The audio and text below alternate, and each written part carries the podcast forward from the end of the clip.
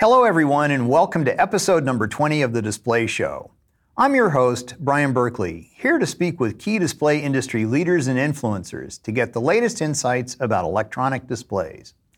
To get more market perspective on the fast-moving display industry, today we're speaking with Paul Gray of Omdia. Paul leads Omdia's home devices research, which spans television sets, smart homes, consumer electronics, and domestic appliances. His main research area is TV sets, focusing on the European region, broadcast technology, smart TV, and new TV features. Paul is also heavily engaged in researching the development of the ultra-high-definition ecosystem. Paul first joined Omdia more than 15 years ago. With over 30 years of experience in the TV set supply chain working for NXP and Philips in semiconductors and displays, Paul continues to research the TV business. Among others, Paul has been cited by the Financial Times, Korea Daily, Nikkei, and Le Monde. Paul holds a degree in electrical engineering and a diploma in industrial studies. In our conversation, Paul and I talked about how the viewing experience is more important than specsmanship, lifestyle effects on viewing patterns, differences between the European markets versus North America, what vinyl records have in common with displays, and the fact that viewers watch content, not screens. Please don't forget to subscribe and hit the bell for notifications when new episodes are released. Now, on with the show.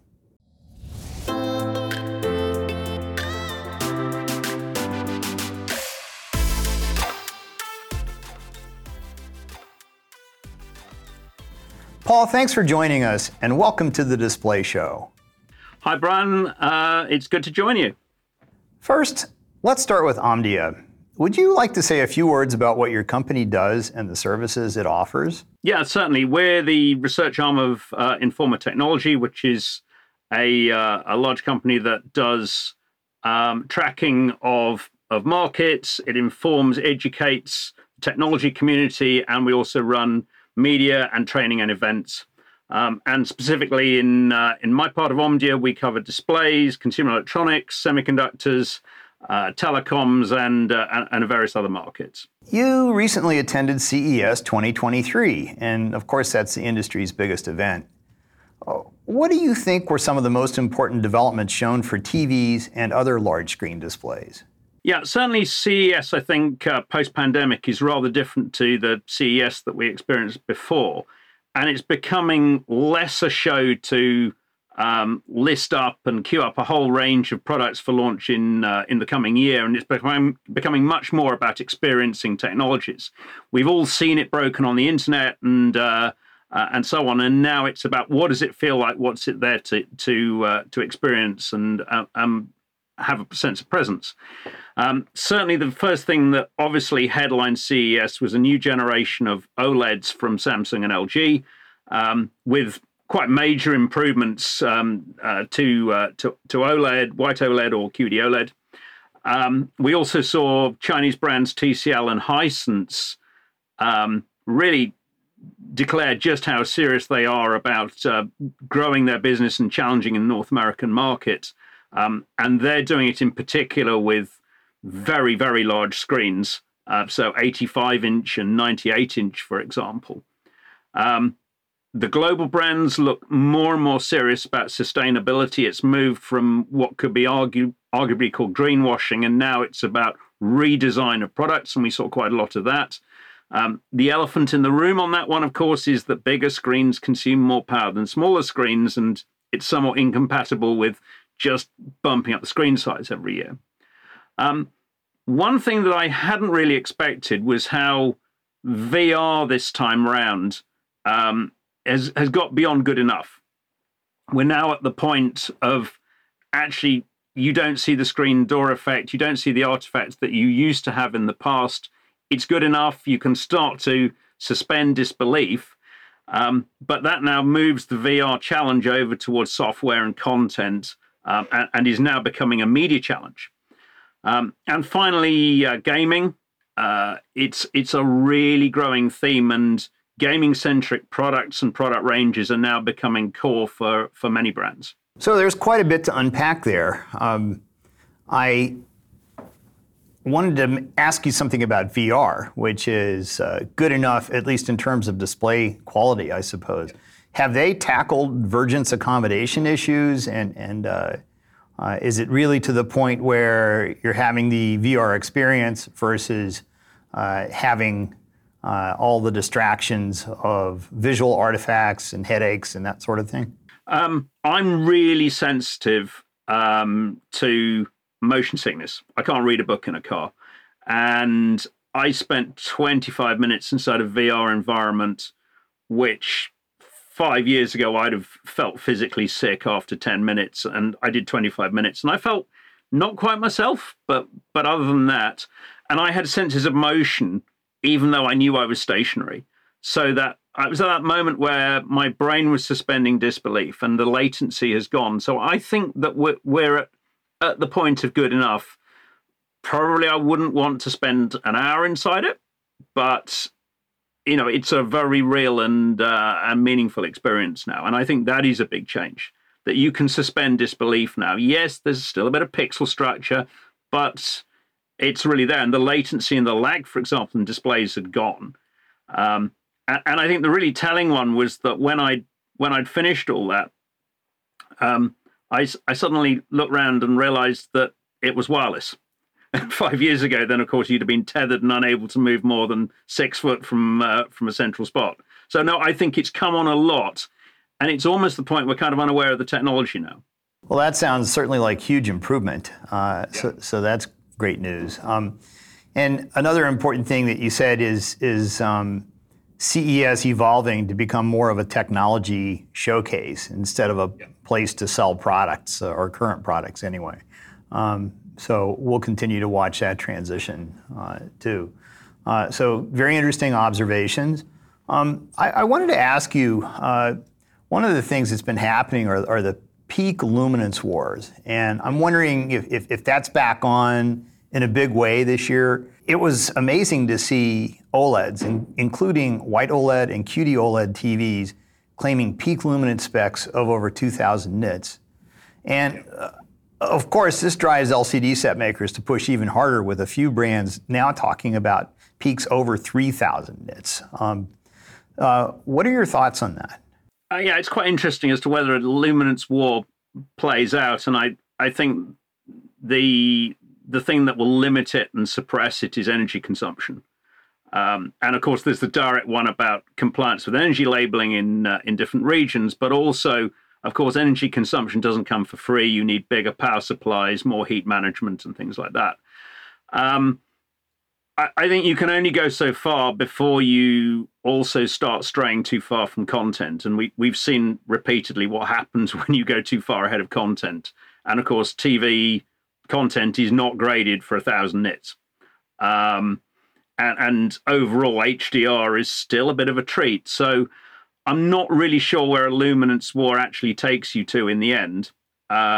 It may happen for a while, but I think there are quite a lot of limiting factors on it. Well, and of course, Dolby pushed the peak of the PQ curve to 10,000 candela per meter squared. It lurks in the spec somewhere, but I don't know of any broadcaster who wants to do that. And you know, the difficulties of achieving those sort of levels of lighting or grading in studios, I think, you know, broadcasters aren't talking about it at this stage.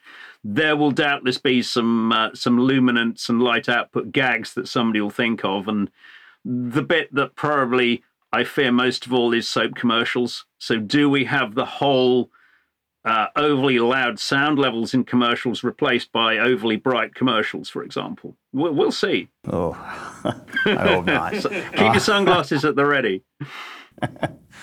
You mentioned power consumption, and that brings me to the topic of resolution, because, of course, to go to higher resolution requires more power.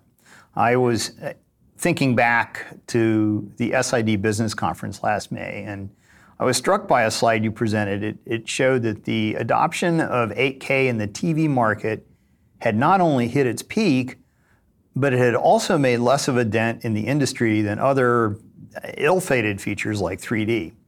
So with that in mind, I couldn't help but notice that there seemed to be a significant drop-off in 8K TV promotion at CES this year.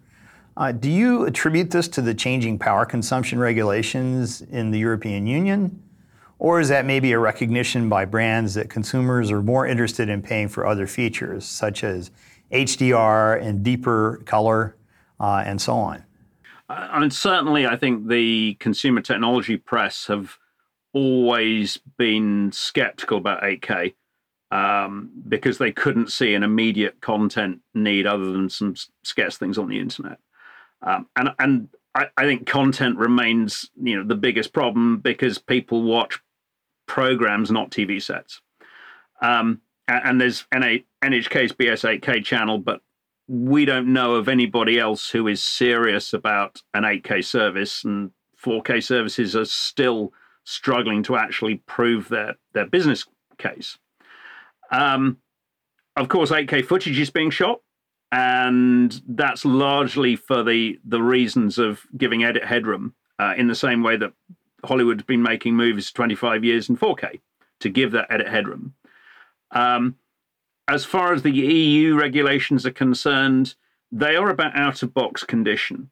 And so you can have a TV with the light output really heavily turned down in the standard settings as it comes out of the box, and you're okay. My own TV, which I bought in November, it's an OLED. And every time I try and change the picture settings, there's a warning that comes up and says, you might change the energy consumption of your TV by doing this. So I think that we'll see those health warnings appear. And of course, no retailer ever puts such sets on the shelf without putting them into vivid mode or demo mode or whatever. So the consumer will be unaware at first, get them home, and then probably crank the brightness up. It's the same as, have you ever got the gas mileage of your car the same as the manufacturer told you it was going to be? It's a standardized test and it's a reference. Yeah. Well, and of course, it makes a difference whether somebody's viewing in a bright room or maybe a more subdued illumination. Another CES trend we saw was the impact of gaming on display products of all types. And these range from a 98-inch, 240 hertz gaming TV to the Sony car that enables you to play the PlayStation games on the passenger side dashboard display. So I'm wondering how you see the gaming trend playing out in TVs. It's not just TVs. I mean, it's a strengthening product thread that we see going throughout. To give an example, in notebook PCs, OLED's about 2% of shipments. If you look at dedicated gaming PCs, it's 7%. So there's very clearly a gaming aesthetic where really, really high contrast and things like that improve the playability of the games, and they all have sort of colors that look like sashimi. In those, it's the way that games are authored these days. It's an artistic choice, and that plays straight into squeezing extra performance out of your display. So definitely, we see a really strong thread of gaming TVs. I think brands need a note of caution, which is that the sort of people who are really hardcore gamers who spend $1,000 or $2,000 on a water-cooled graphics card are playing on PCs.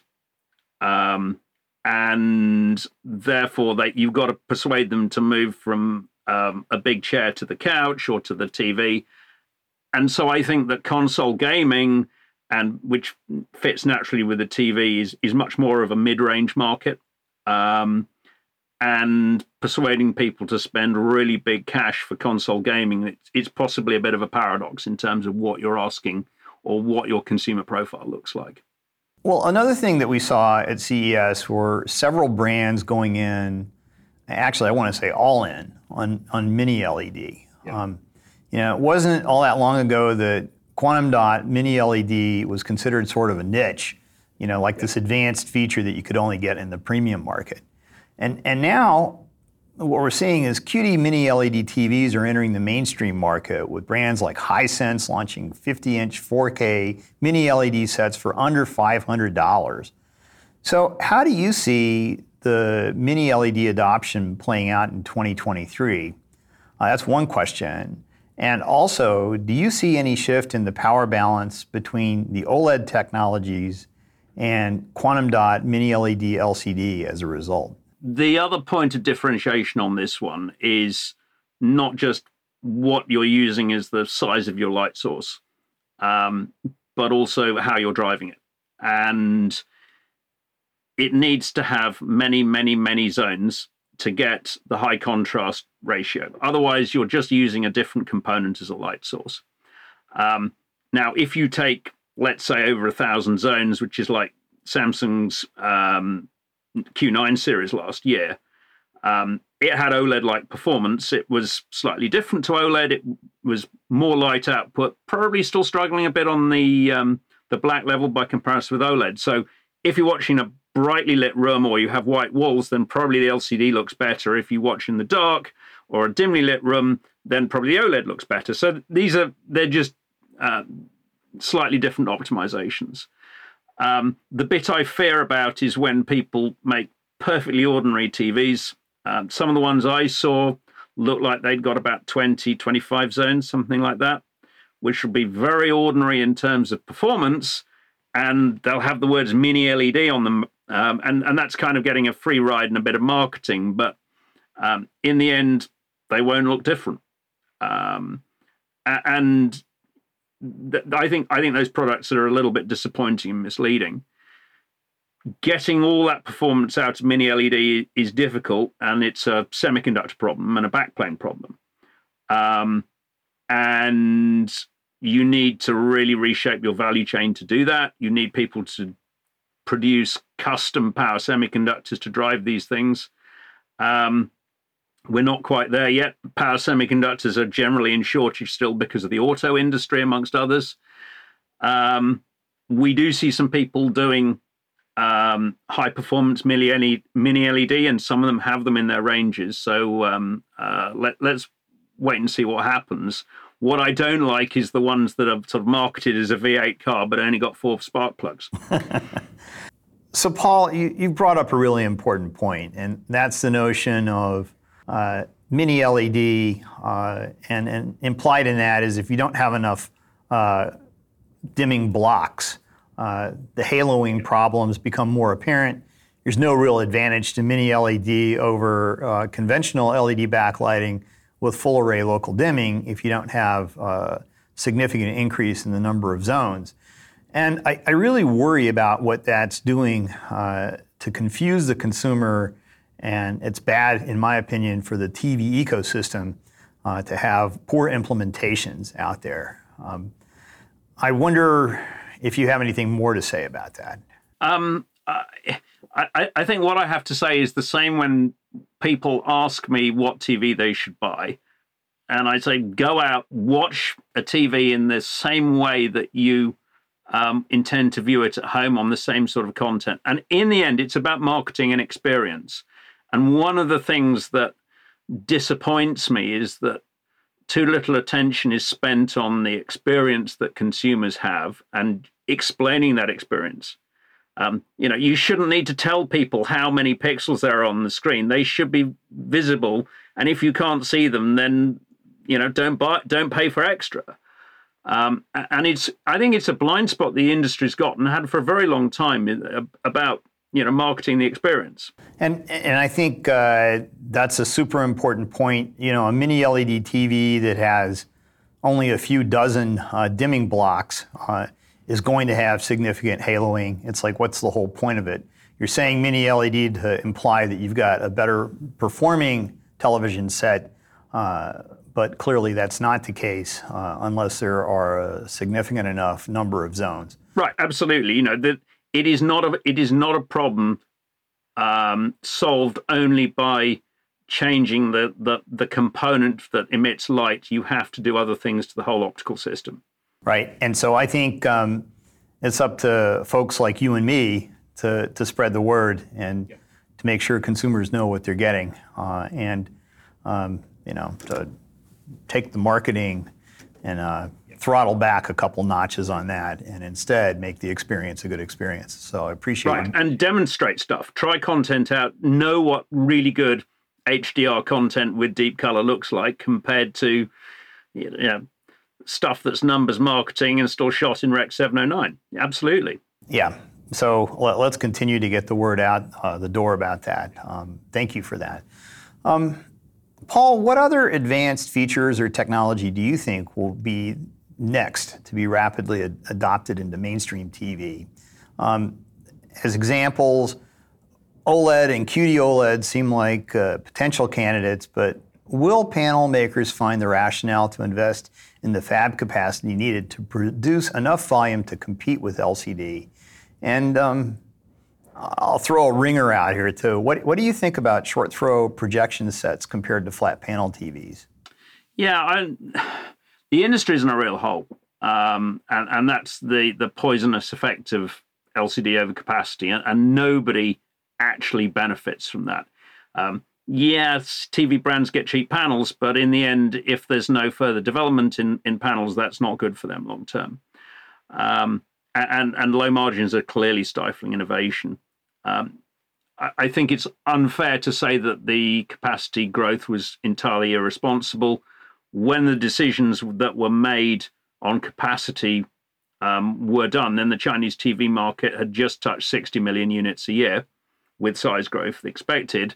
And now it's 42 million units a year. So that's, really come off a huge peak, and that's a major part of it.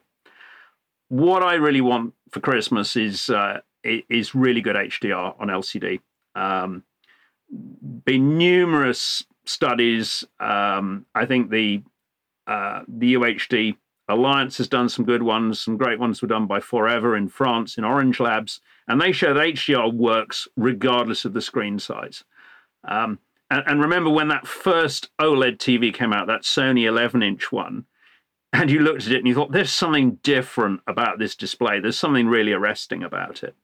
And that's what I think, and it should be HDR for the rest of us, and not just the few million sets of OLED a year. It would be lovely to get the cost out of it. Oh, you're talking about the XEL1. Yeah, that's right. Going back many, many years, the very first. Yeah, I remember those journalists who said it's like watching TV with a glass out.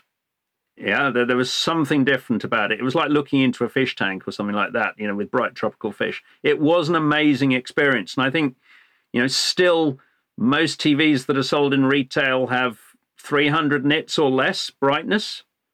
And the contrast ratio is very ordinary. So there's still a lot to do, and the challenge is doing that economically. But, let's not forget the magic of when LCD came out 15 years ago and really grew incredibly. Then they were expensive TVs, and consumers were happy to buy them. Why? Because they could see the value, and it was so different. And again, it's about demonstrating, just as we talked about, Brian. To answer your question on laser TV, I kind of struggle with it. Really, I love the idea of the invisible TV, and you've got something the size of a small suitcase that just sits on a shelf and vanishes when it's turned off, rather than the big black slab. And especially, 85-inch or 98-inch, that's a black door that's on the wall. It's a school blackboard, and that's hard to hide. The problem I have with laser TV is that, of course, nobody's invented black light. And so the black level is only ever as good as the unactivated surface it's on. You can do some tricks with dedicated screens to improve the gain, but you're still limited to that unactivated brightness level. If you've got a dedicated movie room and you paint your walls black, then it's pretty compelling, and especially you can get a 100-inch or even 120-inch screen for quite acceptable amounts of money, and that's beyond, I think, where we'll ever see direct view screens go to because of the bulk problem. However, if you have it in a normal living room, I think you'll be disappointed, especially if you watch in normal light levels. So I think they're interesting in a niche, and that's a home cinema one. I'm not sure elsewhere. There are interesting stories in some markets, in particular China, about eye strain and blue light, and certainly brands are capitalizing on that in China, which is really where most laser TVs are sold. So we will see, but I think it's a niche, and I think that the problem of cost of a complicated electromechanical device with lenses and all sorts of things in it is much harder to cost reduce than flat panels displays. Well, I know there's different applications for it. Like, for instance, our producer, Jeff, here was telling me how a friend of his, a neighbor, was having movie night. And so they had a projection TV. They spread out a sheet from a clothesline or something like that. And they had everybody come over and you know, it was dark, it was nighttime, and they were able to watch a movie, you know, in the neighborhood that way.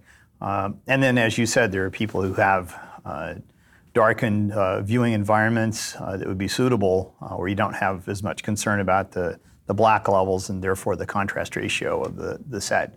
But it's all an interesting discussion to talk about all of the different technologies out there. And talking about that, I think Samsung is in a particularly interesting position in the premium TV market. They have no less than three distinct technologies that are vying for their attention at this point. First, they have QLED LCD TVs, and in that one category, there are all three of the 4K QLED, the 4K Neo Q LED with mini LED, and then they have 8K. And secondly, they have QD OLED, a brand new category that they created, just started last year, and they announced some improvements on that this year at CES. And third, they have launched several micro LED products this year as well. So how do you think they will manage three or more different flagship level TV technologies? Yeah, they're spoiled for choice, aren't they? And I think for them, I know I have a lot of sympathy with their... Wait. Is that a British term, spoiled for choice? It just means that it's really tough. Most of the rest of us dream of having that level of choice, don't we? And at the same time, I think, I've got a lot of sympathy for their people deciding their product ranges because there is no obvious right answer. They're all good technologies. They all do slightly different things. It's like, do you get a cat or a dog? One catches mice and the other one chases sticks. And they've got the same thing on that one. Whatever happens, I think that mini LED evolution will...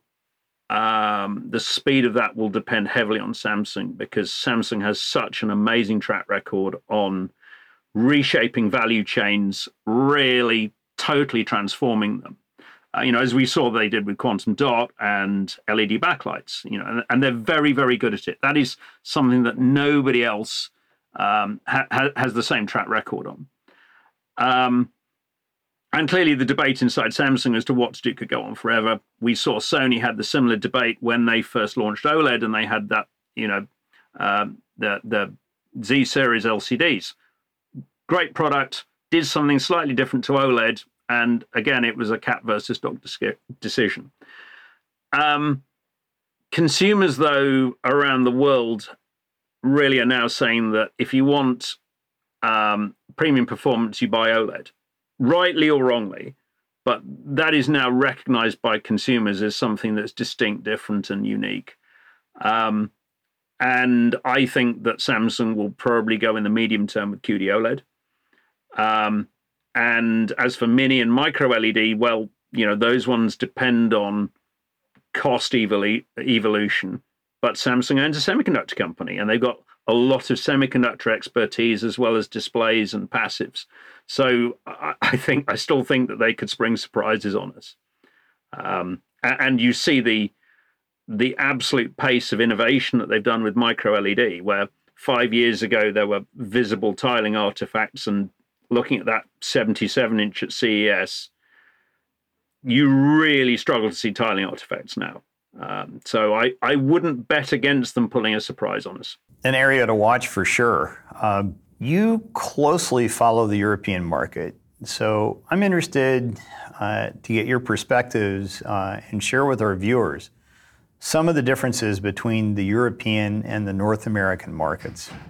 Europeans definitely will skew a bit more towards performance as opposed to screen size when they've got a choice of exactly what sort of mix of things that they want. Partly that's because people have smaller homes and they've already moved a lot of furniture to squeeze in TVs. So 55 inches already the best-selling single size in Western Europe.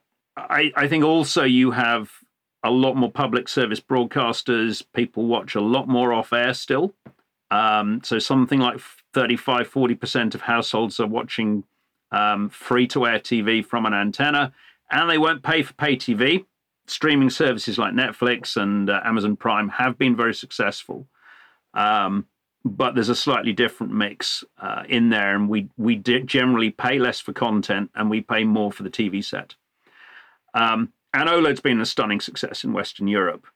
In particular, Germany, where 55-inch OLED's in the top 5 or top 10 selling individual SKUs. So very, very strong affinity for OLED. But it's been a very competitive OLED market that we've had 6, 7, 8 players all offering OLED TVs, unlike really the 2 that have been in North America. So it's been a very, very fierce market for OLED at the same time. And I think the other last one is that advertising is much more restricted in Europe. The number of minutes of advertising in every hour broadcast are much lower. And therefore, there's a slightly different TV content business model, and with state players as well, who are often very, very much pushing the boundaries of what can be done with technology, in particular Rai in Italy and the BBC, then you do see a lot more upfront innovation in content, and that certainly helps high-end TV.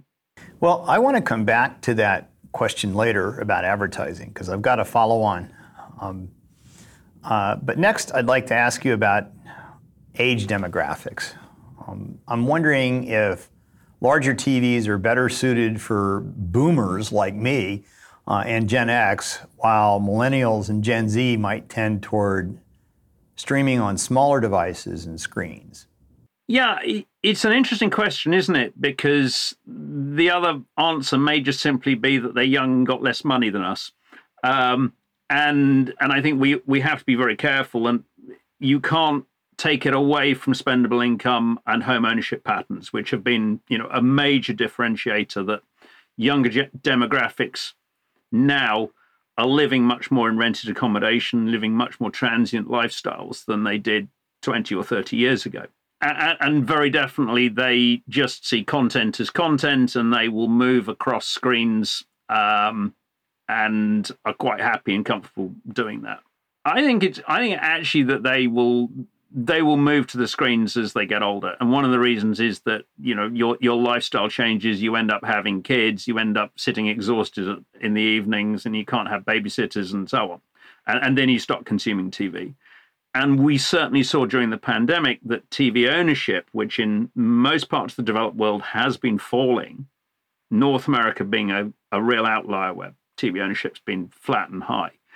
But elsewhere, it actually nudged up again, which shows to me that people do value TV, and they rediscovered actually how nice it is to watch on a big screen. In the same way that everybody fell out of love with audio because they forgot what good audio sounded like.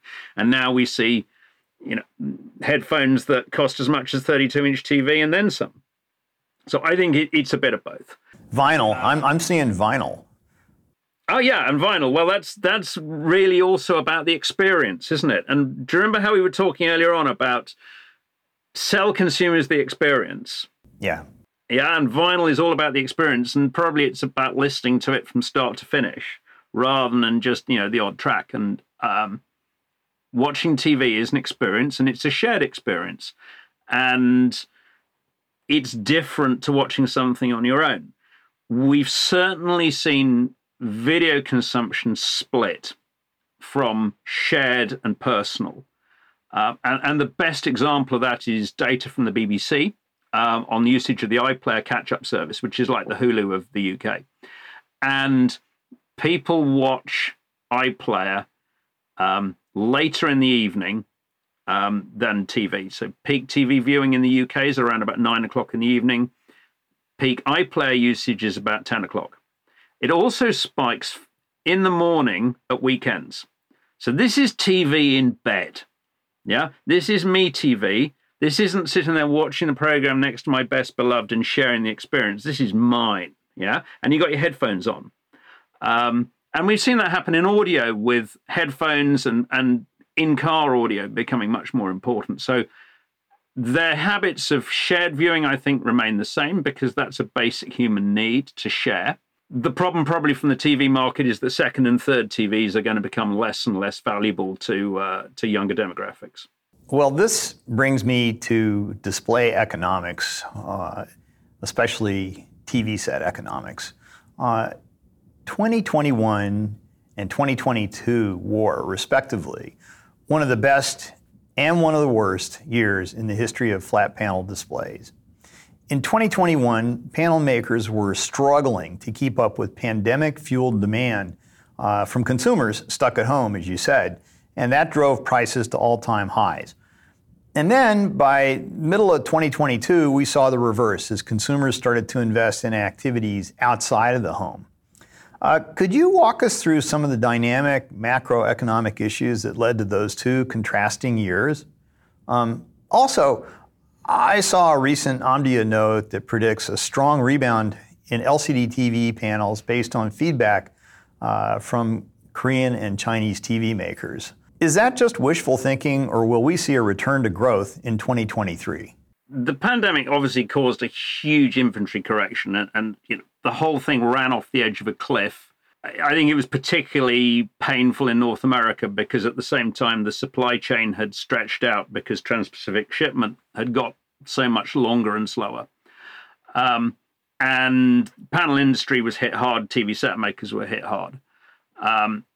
And what we see in 2023 is recovery. Probably when you look at it globally, then that low point is Q1 2023 when that last of the surge in shipments in Q1 2022 is the toothpaste tube had got stood on and the last of it all came out. In terms of shipments, we'll see that. And 2023 is going to be a quiet year. There's no major global sports events like the Olympics or World Cup or anything like that to drive it. And after that, I think we see everything start to get going. Now, if you're a panel maker, you'd had cancellation after cancellation. Everybody got cautious. Everybody ran out their safety stocks. So they got doubly hit, a lower run rate and an inventory correction on top of that. Now things get back into balance. You see inventory levels everywhere are at sensible, sustainable levels, and people start to order again off panel makers. So that's why you see that sort of whiplash effect that panel makers see the recovery a little bit earlier than TV brands, and panel makers got hit twice. I think the bad news is that there's no magic extra source of demand that people are putting the pieces back together. But even in recessions and, for consumers in Europe, for example, who are paying a lot more for energy, then TV's a pretty resilient product. It's cheap entertainment. Consumers may not have the money to go out in the evenings, eat out, go to the cinema, but Disney will and other streamers will now offer you a massive choice of movies at home, including current ones, and a dinner in front of the TV watching a movie is very, very cheap entertainment, and that's great value for consumers. And consumers instinctively know that. So as a result, I think that TV demand will look pretty solid, if unremarkable.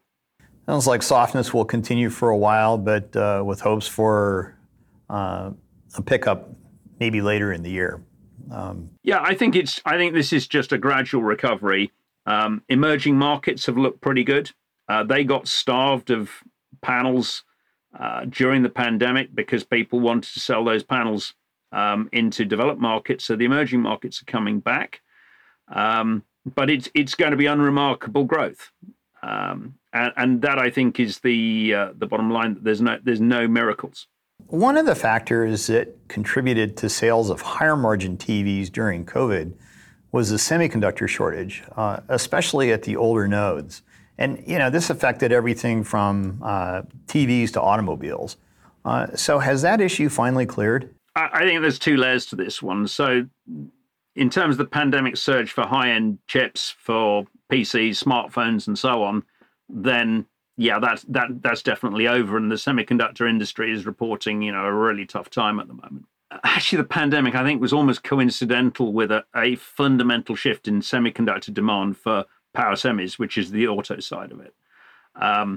And that was a structural change. If you look at the loading on power fabs, then there's probably another year to go in terms of shortage. And we don't really see that completely clearing up until probably the end of 2023. The difficulty for power is these are more low margin products. And you've got to be a brave investor, invest in the troughs, build your capacity in old nodes. Now, that's a new thing for the semiconductor industry. You've always gone on to the next node. You've always gone on to newer processes. And now you suddenly got to backfill in the older processes because actually that's where the markets are. And that's quite different. So yes, it's needed, and what it needs above all is patient investors who invest against the cycle. But the demand is fundamentally there. Yeah, I can tell you that column drivers, backlight drivers, even timing controllers for panels are not built using sub 10 nanometer CMOS. They're older nodes. So we'll be watching that one closely as well. In terms of the overall TV supply chain, can you comment on the health of that area? Well, obviously, if you're wanting to buy panels or TVs, then, yep, it's pretty free supply now. Shipping costs have also come back down to pre-pandemic levels, so you're not worrying all the time about where you manufacture something with the shipping cost component. I would say that it's never a healthy industry if people are losing money, or if somebody in the value chain is losing money, then that is not sustainable long term. And things have to change to bring panel makers back into profit. What we've seen in the solar industry and in LEDs for lighting was that in that case, there was so much overcapacity that in the end, the Chinese government stepped in and forced consolidation. Obviously, we've seen Samsung and LG very proactively use withdrawal of capacity to revalue markets, and they've always played those cards very, very cleverly. And we may see part of that, but that has to happen for the market to be healthy and the whole business to be healthy. You can't have people carrying on losing money forever. Well, and I think those players that you mentioned have led through innovation rather than just trying to do more and bigger and larger sizes and bigger volumes and so on. They've focused on improving value delivery and innovating at the high end. Yeah, absolutely. But at the same time, they've also known and made very good strategic decisions on when to stop. And that's actually lifted the margins on their other businesses. So, for example, when Samsung withdrew those Gen 7 fabs, they actually revalued the business. And they never left when they were under a cloud and losing money. They left. They knew when to walk away from the table, and they played that very shrewdly. Yeah, I don't think any LCDs are being made in Korea anymore. I think scarcely any now. Yeah. Yeah. What about the TV set makers? How are they making their money? There's certainly a big change that's going on the TV side, and it's kind of unreported at the moment. And that is a shift away from making money on hardware to making money on services. And if you look, for example, at the financial statements from Vizio, then they're currently making 99% or so of their profits out of advertising and data and services rather than actually money on selling the hardware. And likewise, you see a similar business model from Roku. In fact, that's always been what Roku has done, that they aim to make money on services, software, and advertising. Samsung now has its own TV service and TV channels, and they are very, very serious about their data and advertising as well. And Samsung is now selling advertising directly through its own business. So we're now seeing that TVs are almost a bit like set-top boxes. That you put those into the market, but they're there to sell software, services, advertising. And that's a really big, big shift. We did a little back of the envelope calculation this week, and if you look at Roku or Vizio, then they appear to be making around about $5 per subscriber per quarter. And Samsung said in one of their investor statements they expected TV to remain active doing this for 5 years. So that's about $100 worth of revenue. And to think that 65-inch TVs in Walmart were selling for, $228 on Black Friday, you can see that that's pretty compelling if you're a TV set maker. So this is going to change people's motivations. It will change the hierarchy of players. It's going to be all about installed base. At the same time, that doesn't work everywhere. That if you look at linear TV advertising, for example, then half the linear TV advertising spend in the world is spent in the US, which is probably why you see so many OS platforms already in the US and why the battle is so very, very serious. It doesn't necessarily work elsewhere. For example, in China, where the government has a very major controlling stake in what appears on TV screens. And in other countries, then the advertising market may be too small. So I think we're going to see very, very selective use of this business model, but it's becoming a new front in that battle. But wait a minute, Paul. What you're talking about here could be quite profound and maybe negative to the viewing experience. Like if I launch my TV and I just turn it on, right? And I'm at the OS level trying to choose across Netflix or Hulu or some other over-the-top service or just watching live TV. Does that mean I'm going to start seeing an ad while I'm in that process? You already are. So it's just that, for example, Samsung TV Plus, then Samsung is selling that advertising on that channel, which they own. Samsung also will sell you banner ads that appear on the screen or the UI at the beginning. And I think what we're seeing is this sort of complete resetting of who's taking money out of advertising revenue. Wow. How are consumers likely to react to this? I've seen some people on consumer forums already objecting to the fact that when they turn the TV on, the first thing they see is an ad, before it even does anything. Yeah, that's not a surprise that they're objecting. Sorry? That's not a surprise that they're objecting.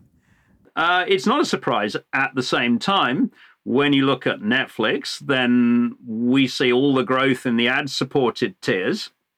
Consumers, whereas 5 years ago, the marketing theme was watch TV without ads. And now you say cheaper TV with ads and they go, okay, we'll have that one now instead. So I think always it's about tolerance of advertising. It's about whether that advertising is intrusive. At the same time, you can't get away with too much of it. And one of the clear ones on the quality message is that people watch higher quality products, video products, content, for longer than they watch low quality content. Yeah, and just even in terms of the aesthetics of it, people will watch longer on HD channels than on SD channels. So the question is about the economics of the content. Not just for TVs, but for all displays, what do you think are the most important trends to watch for 2023? I think this year looks like the year of maturity of foldable displays, and we see a lot of Chinese brands and second-tier smartphone brands, the challenger brands, really launching foldable smartphones. They do it a slightly different way to the sort of products that you've seen from Samsung, for example. So the fold's a bit more visible. There's a bit of a crease maybe, but you pay less. Now, the industry's been adamant that consumers want foldable displays, and we will see what happens as to whether that holy grail, as far as display makers are being concerned, that assuming that people always want these foldable displays, they'll always like those. We will see. At the same time, the smartphone market has definitely peaked. And it's driving a consolidation through the industry. So if you look at the business results of Samsung and Apple, then they've gained share in this falling market. And the people who've been really hit are the second-tier value players, the challenger brands. Moving away from smartphones, then obviously it's auto. It's the most exciting area for displays at the moment. We're really at the beginning of the story of flex displays, of bendable, of OLED in cars. Huge amount of space for innovation, either for active displays or ones that are more like ambient displays that are just there to set a mood in the car. And I think car designers who are so imaginative and creative, and they've got much more freedom than just making a display to watch video on. I think we're going to see them do some really, really interesting things. And there's lots of value in that, you know, for the consumer, for the car maker, and here's hoping for the display maker as well. I think there's huge potential there. It's going to be really exciting. Well, as always, we will continue to watch the growth drivers, and the market will stay interesting as it has been all along. And that leads me to a final question for you, which is, how should our viewers keep abreast of the latest news and trends in the display industry? Well, quite apart from listening to you, Brian, then the other one is definitely sign up on our site. So go to omdia.com.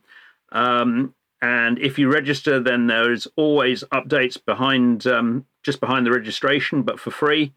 And so come and enjoy that. We do cover the media industry very extensively, from pay TV to advertising and those things to research. And suddenly we're at that point where the advertising business and the media business is shaping TV and consumer devices like never before. And that's a really exciting one for the display world. And always remember, of course, that people watch content, not screens. Content, not screens. Content, not screens. Content, not screens. We will make sure to post your company's website for our viewers. And Paul, I just want to say it's been a pleasure getting your insights today. Thanks for being our guest, and we wish you and everyone at Omdia all the best. Thank you, Brian. It's a pleasure as always. Cheers.